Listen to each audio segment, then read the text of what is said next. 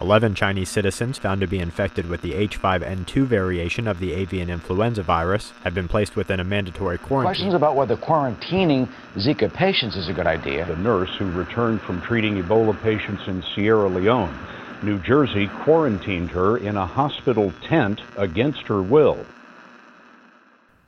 My name is Uma Kocherlakota, and you're listening to In the Books, a podcast about stories of medicine and history. Today, we'll be discussing quarantine. World War I came to a close in 1919, but in the 1920s, the United States faced a new battle, one against sexually transmitted infections, known as venereal diseases. Quarantine wasn't a new concept, and so that's the policy people turned to to contain these venereal diseases. Mrs. Sandy Gardner, history teacher at Carmel High School, helps me explain. Quarantine or response to disease on a societal level for the United States is going to be something that revolves around national security and the security of local people. And so the question is what types of disease, diseases are detrimental to society? Um, when it comes to uh, venereal diseases, they can ask somebody to quarantine, and I would assume that was probably true in the 1920s when we think about um, the way they dealt with even poverty or crime and were sterilizing people. Um, that quarantine some somebody for a sexually transmitted disease would have been probably easier than than it probably is today.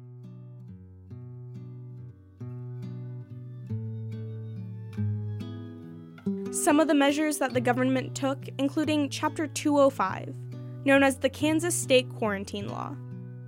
From 1917 to 1942, over 5,000 women were jailed in Lansing, Kansas, at the Kansas State Industrial Farm for violating Chapter 205. 5,000 women and zero men. If a woman had a venereal disease, uh, with the way that women were being treated for just you know the right to vote, and the way uh, that women were viewed in general, um, and so, unlike a man who would have, uh, it was uh, it probably would looked like oh this poor uh, gentleman got a disease. A woman she would have been seen as uh, doing something wrong, um, and it probably just matched the way the genders uh, differences were seen during the twenties. The enforcement of Chapter 205 encouraged these ideas, and the farm was filled with women who were considered promiscuous or morally weak. But in reality, women ended up there for all kinds of different reasons, in all kinds of different ways.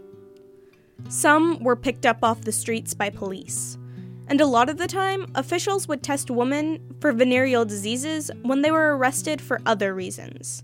And if they tested positive, they would be shipped off to the farm, away from the rest of the world, to serve sentences anywhere from 90 days to three years. Others were turned in by their boyfriends or husbands after an argument out of revenge. But almost 20% of the women turned themselves in. These were the poorest women, who couldn't afford to get medical attention from a private doctor. Their only chance for care came from the farm.